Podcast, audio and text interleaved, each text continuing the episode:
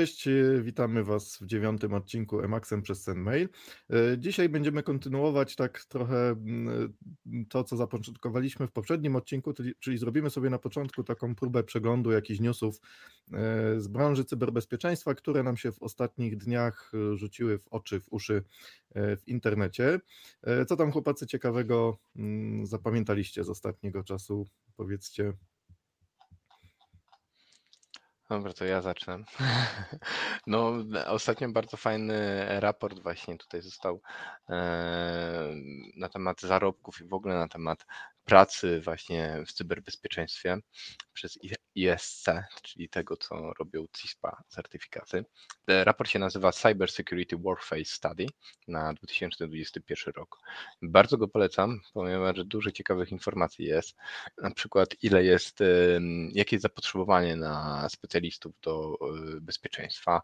E, jest to podzielone na przykład na e, Amerykę, gdzie jest, e, zwiększyło się o 30% zapotrzebowanie na specjalistów, ale co dziwnego, Niemcy mają o 165% więcej zapotrzebowanie e, na specjalistów, więc jak ktoś umie po niemiecku, to e, zapraszam, szczególnie, że to do Berlina to ile zdania, to dwie godzinki, więc na pewno go przyjmą tam z otwartymi ramionami.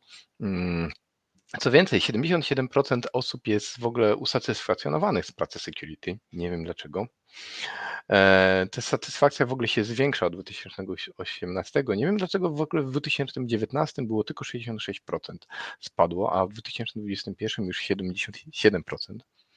Może kwestia zarobków albo po prostu ciekawszych ataków i jest co robić. E, jest to też e, ciekawe do, do poczytania.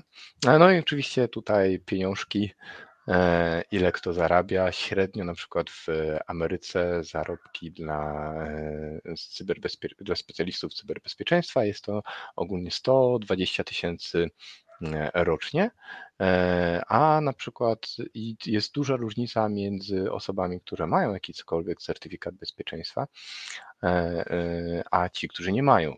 Na przykład średnia jest y, osób, które ma ten certyfikat, jakiekolwiek certyfikaty bezpieczeństwa mają, jest to 91 tysięcy dolarów, a bez certyfikatów już 58 tysięcy, więc warto inwestować e, w wiedzę i, i, i, w szkolenia.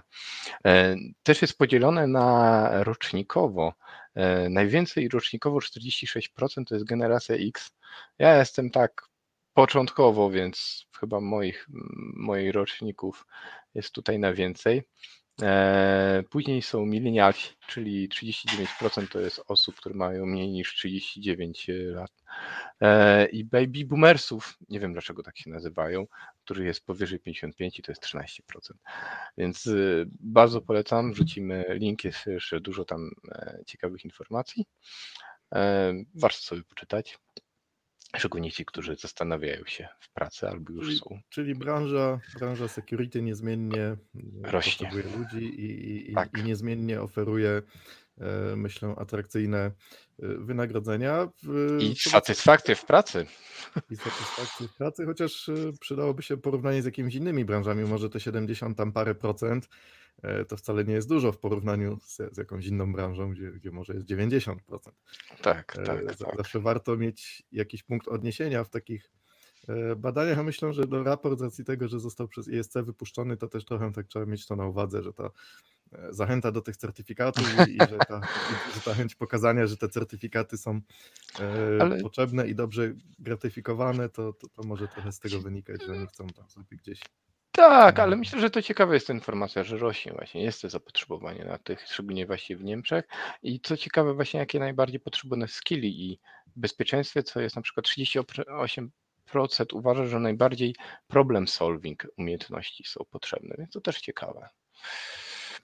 No to jest, ja pamiętam w którymś z pierwszych odcinków, jak mówiliśmy o takich e, predyspozycjach do tego, tak. jak, jak, jak zacząć branżę security, że radzenie sobie e, z różnymi problemami, umiejętności takie analityczne, śledzenia przebiegu różnych e, problemów, zagłębienia się w jakieś tam kwestie związane z, z ruchem sieciowym, z protokołami, że to, to chyba niezmiennie rzeczywiście takie ogólne bardzo, ale też w poszczególnych zakresach dogłębne doświadczenie w IT, tak. no myślę, że, że, że w security bardzo się tak. E, przydaje. Ale widziałem też gdzieś, rzucił mi się ostatnio w oczy taki nagłówek, że e, branża IT powoli e, jest prześcigana przez branżę logistyczną, że w logistyce podobno są bardzo duże też braki i zapotrzebowania i może być tak, że jak ktoś nie ma tych predyspozycji, zdolności czy chęci do nauki cybersecurity, to może też zrobić jakiś kurs Zawsze na wózek widłowy. Jakaś. Tak, tak. Myślę, że tutaj sieciowcy bardzo by ten, SPF, znaleźć tam logistykę, pa, ścieżkę między tymi paczkami i routing to jest... Te protokoły routingu zawsze były takie mętne trochę, o czym się przekonał tak. Facebook nawet ostatnio. Tak, tak. Może się admin okay. przeszedł na logistykę. E, myślę, myślę, że tym, tym wątkiem możemy zakończyć e, podsumowanie tego raportu. E, co tam jeszcze z newsów, które ja pamiętam, to duży wyciek z firmy hostingowej GoDaddy. Z tego co widziałem, to tam grube, grube miliony danych hostingowych użytkowników, którzy gdzieś tam z WordPressa głównie korzystali. No i to jest niestety takie po raz, po raz kolejny potwierdzenie, że w firmach hostingowych, jeśli chodzi o bezpieczeństwo, to wygląda to bardzo często różnie.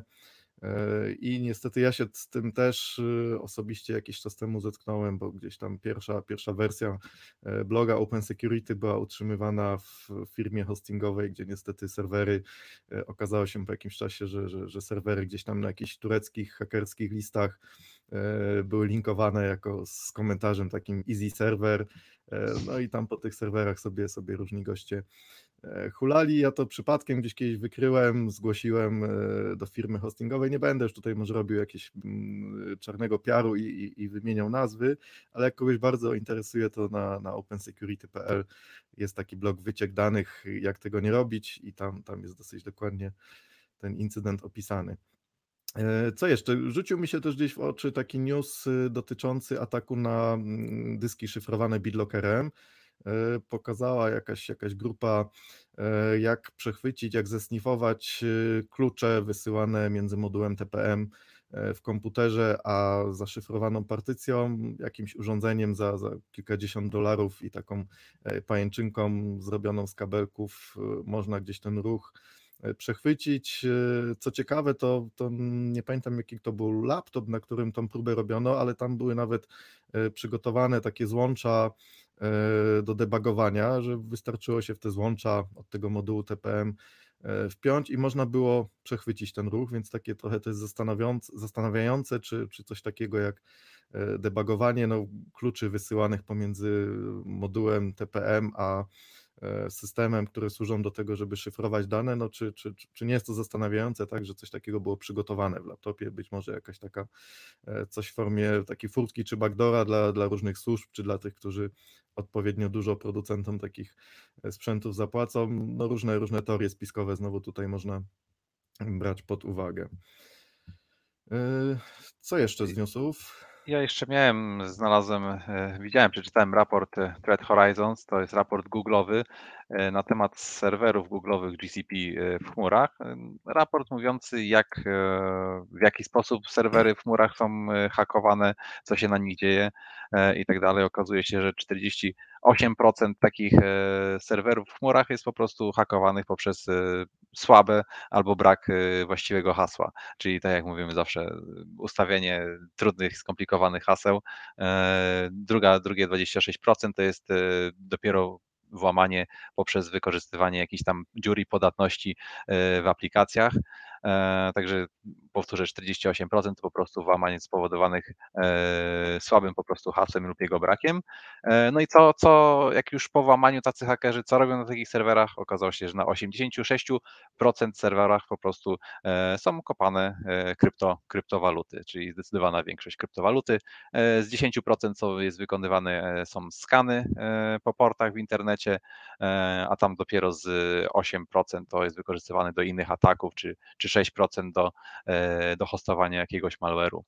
E, także 86% do, jest wykorzystywane do kopania po prostu kryptowalut. E, no i teraz jeszcze kolejna ciekawa, e, ciekawa rzecz, taki skompromitowany serwer. Średnio już po 30 sekundach od jego skompromitowania taka koparka kryptowalut jest na takim serwerze instalowana, czyli jest to robione zupełnie skryptowo, zupełnie skrypty chodzą, próbują, wyszukują serwery, jak już znajdą się włamią, to od razu instalują bitcoin koparki i, i, i od razu tam się kopie. Także tak powtórzę, 30 sekund średnio zajmuje od schakowania tego serwera do instalacji koparki bitcoinów. I to w zasadzie najciekawsze takie, takie wnioski z, z tego raportu. Widziałem, widziałem też gdzieś mi się w oczy ten raport rzucił i tak mi się od razu przypomniało, bo tam, tak jak mówiłeś, no jest oprócz, oprócz tego od razu skryptu, który zainstaluje jakieś tam e, aplikacje do kopania, e, to też pojawiają się z każdej z tych maszyn kolejne skany gdzieś tam i poszukiwania kolejnych podatnych e, maszyn w internecie i tak jakiś czas temu zwróciłem też uwagę na no, gdzieś tam, gdzieś tam zaglądając sobie w logi różnych serwerów, że często pojawiają się takie skany, a nawet nie skany, tylko próby też wykorzystania na przykład w przypadku systemów działających działających na WordPressie, to próby e, takich zapytań wysyłanych po HTTP, które, które wskazują na to, że są to próby wykorzystania jakichś znanych podatności w WordPressie, we wtyczkach e, starszych do WordPressa. E, i one jak tak kiedyś sobie często mm, analizowałem, to patrzyłem z jakich adresów to się pojawia, to bardzo często właśnie ten ruch pochodził z jakichś takich serwerów AWS-owych albo, albo, albo właśnie z Google Cloud Computing. Zastanawiałem się na ile, na ile mm, taki AWS czy Google reaguje jeżeli byśmy wysłali taką informację, że jakiś tam serwer w ich infrastrukturze jakieś podejrzane działania robi, czy, czy oni się tym w ogóle zainteresują. Szczerze mówiąc, nie, nie miałem okazji tego e, zweryfikować, no ale niezależnie od tego musimy to niestety mieć e, na uwadze, że korzystanie z usług cloudowych. No ja może... słyszałem o przypadku w jednej z firm, że e, Google się odezwał do, do, do, do, właśnie tej firmy, że jest jakiś serwer, który ma bardzo duże, e, bardzo duże zużycie procesora, nagłe i, i, i, i w ogóle zużycie różnych, różnorakich zasobów, coś, co się wymyka poza schemat. I właśnie Google się odzywało do własnego e, dużego klienta, czy coś wie na ten temat. E, no, no też, też tam widziałem, że ten raport właśnie była taka opis, że, że Google trochę tam wyszedł naprzeciw tym klientom, którzy po fakcie często się dowiadywali, że mają jakieś tam ogromne kwoty do zapłacenia za wykorzystanie tych zasobów, e, no bo można sobie to wyobrazić, ja tam parę razy takie maszynki, które jakieś, jakieś duże karty obliczeniowe na potrzeby łamania haseł zapuszczałem i no, godzina pracy takiej maszyny potrafi kosztować na przykład 100 dolarów, więc mogą, mogą to być rzeczywiście, jeżeli ktoś na to nie zwróci uwagę, że ktoś mu tam jakiś serwerek, e, znaczy jeżeli przejmie serwer, to jeszcze pół biedy, bo z poziomu tego mm, serwera pewnie za wiele nie zrobi, ale gdyby mu się udało dostać do jakiejś konsoli e, zarządzania taką infrastrukturą i, i, i zmienić konfigurację takiego e, serwera, dołożyć mu tam parę jakichś takich Tesla V100 do, do obliczeń, no to ona rzeczywiście tam będzie ładnie i szybko kopać te kryptowaluty, ale też rachunek będzie ładnie, ładnie wyglądał dla tego, kto, kto, kto tym, tym systemem zarządza i, i musi za niego zapłacić później, także zdecydowanie warto tutaj uważać. To jest tak, jak kiedyś mówiliśmy, że to już nie jest, y, i co pokazuje właśnie, że to są automatyczne ataki, że to już jest biznes. Po prostu ktoś usługę ma taką, wykupił botnet, który po prostu automatycznie mu tam e, skanuje i wykrywa, to, to jest po prostu jakaś część usługi, e, część oprogramowania, który ktoś e, komuś sprzedał, komuś jest atakowany, to nie są ludzie, którzy sami siedzą i hakują, e, tylko po prostu... No dokładnie, te wszystkie, te wszystkie APT wyglądają w ten sposób, że to są po prostu normalni szar, szarzy pracownicy zatrudniani, którzy dostają na przykład skrypt, e, jakie tak. mają odpalać e, tak. na, narzędzia w jakiej, w jakiej kolejności i nawet mają własną linię supportu, że jeśli coś nie zadziała, jakiś błąd wyskakuje, to dzwonią do lokalnego supportu, czyli to są takie duże organizacje, jak mówisz, nie wszyscy są po prostu tymi e, maniakami, hakerami siedzącymi w kapturach, tylko to są po prostu zwykli szeregowi pracownicy, A. którzy robią punkt po punkcie no i, z karteczki. No i te ataki wbrew pozorom, tak jak mówiłeś, zwykłe skonfigurowanie pewne podstawy bezpieczeństwa y, by wykryły to. E, ale to też ciekawe, ja słyszałem kiedyś właśnie przypadek serwerowni, która dopiero odkryła, że jest hakowana i właśnie, że e, kopią bitcoiny na ich serwerze dopiero po rachunków, e, po różnicy pro, za rachunki za prądy, za prąd. Dopiero zauważyli, że po prostu płacą więcej za prąd niż mają serwer, niż, niż mają użytkowników. E, więc taki e, serwer data e, ten to też, też może być ciekawie schakowana, jeśli nie ma odpowiednich zabezpieczeń. I w ogóle na temat tak naprawdę rozwiązań klucz chmurowych, tutaj w ogóle krytyczne i też dużo firm zapomina o tym, że najważniejszy przy migracji e, do chmury jest identity management, czyli pilnowanie e, swoich użytkowników z haseł, dostępów i, i oczywiście zabezpieczenie jego MFA. E, najczęstszym problemem jest właśnie do migracji, na przykład do Office 365 jest to, że zapominamy dodać MFA, albo na przykład, że skonfigurujemy tak, że e, u, u, pozwalamy na e, legacy protocols, które bez problemu omijają MFA i, i później te skrzynki są wyciekają dane ze skrzynek i jest, jest, jest problem tak naprawdę później. E, więc no, identity management, hardening, e, jak mówiliście, stare problemy, które nadal Stare wykorzystywane są. Tak. Nothing new. Dobra, słuchajcie, to, to myślę, że z newsów, e, z newsów by było na tyle, trochę sobie porozmawialiśmy, natomiast chciałbym teraz e, wrócić do takiego jednego z komentarzy, który się po, pod którymś z poprzednich filmów e, pokazał. Tam ktoś, ktoś z widzów prosił o to, żeby może w którymś z odcinku poświęcić parę minut na takie zagadnienia, które go nurtowały. Pojawiło się między innymi takie pytanie o to, jaki firewall byście polecali i, i, i czy możemy coś polecić, jeśli chodzi o rozwiązania firewallowe i to jest, to jest myślę dobre pytanie takie, które, e, którym możemy myślę się zająć w tym e, odcinku, jeszcze nam trochę czasu zostało.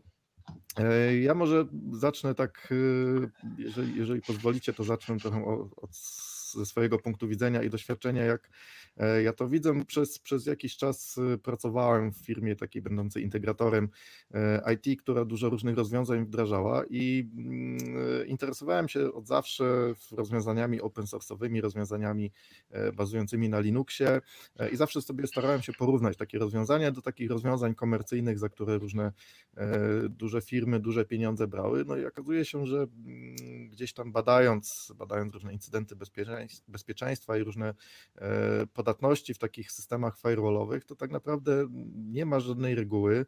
E, nie można założyć, że duży, poważny i znany dostawca rozwiązań, za które bierze grube pieniądze, e, zagwarantuje nam duże bezpieczeństwo i zagwarantuje nam tak zwany święty spokój. Praktycznie z takich trzech najczęściej spotykanych, być może, być może to nie jest jakaś taka statystyka uniwersalna, ale z mojego doświadczenia bazuje, że takimi najczęstszymi trzema produktami, które się pojawiały, czy, czy gamą produktów, to były rozwiązania firm e, Cisco, FortiGate e, i Palo Alto.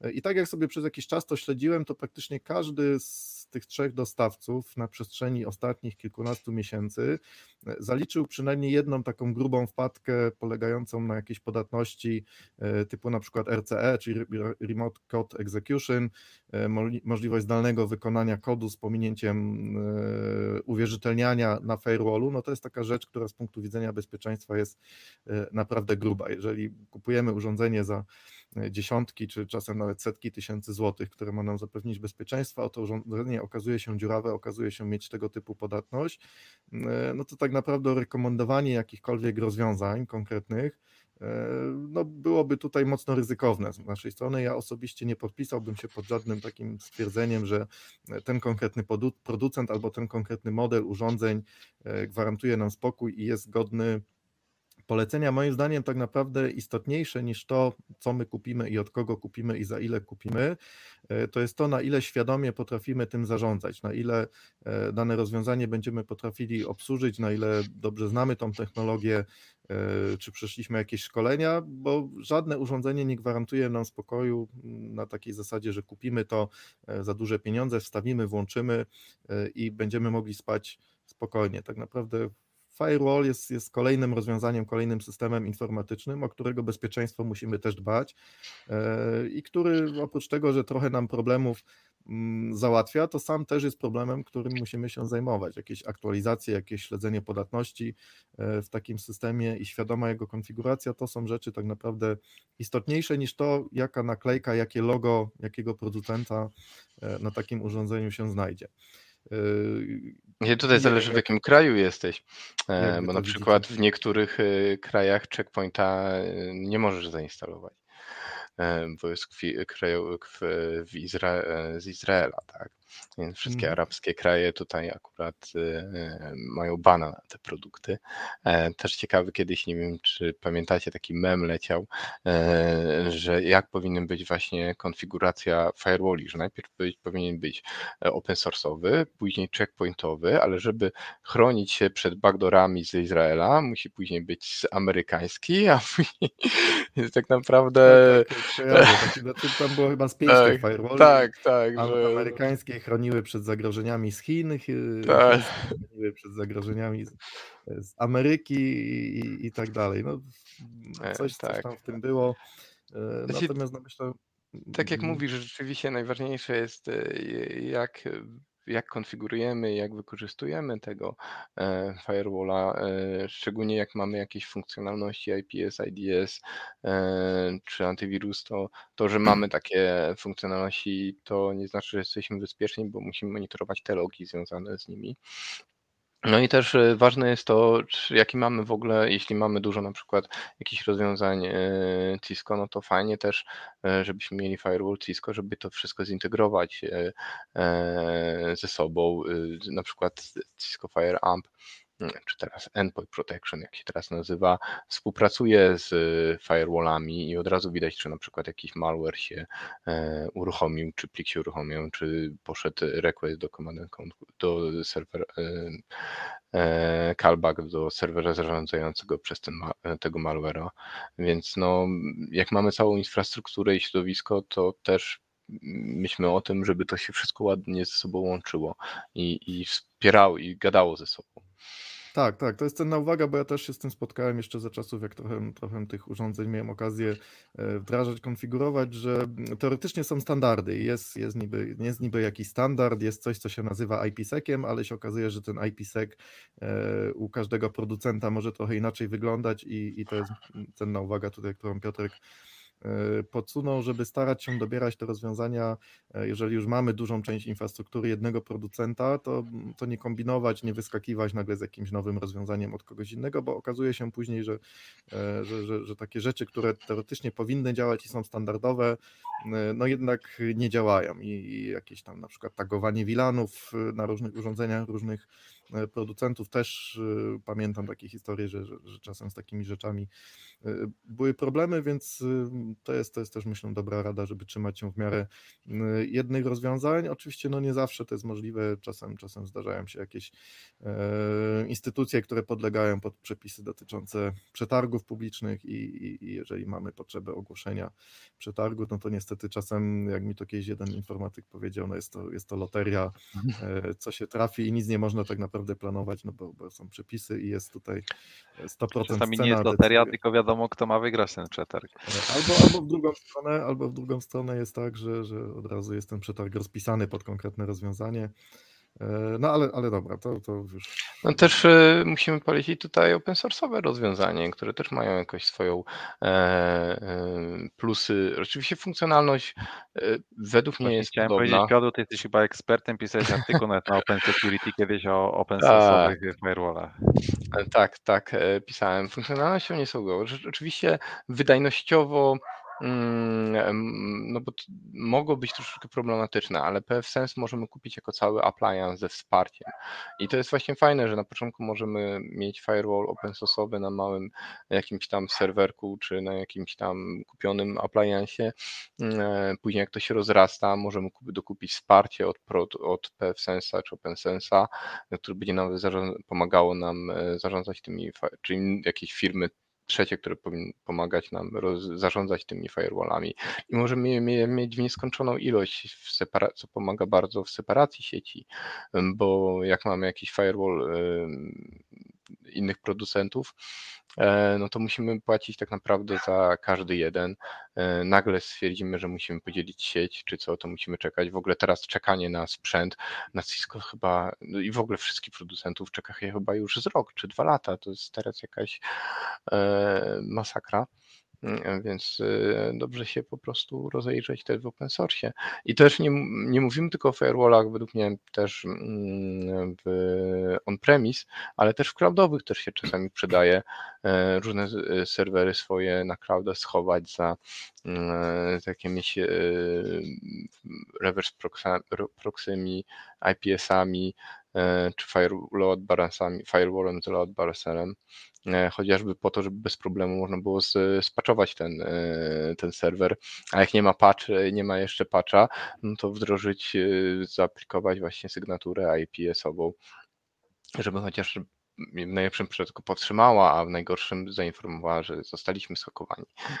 Więc no tutaj też następne, żeby nie udostępniać serwerów w cloudzie bez jakiekolwiek zabezpieczeń.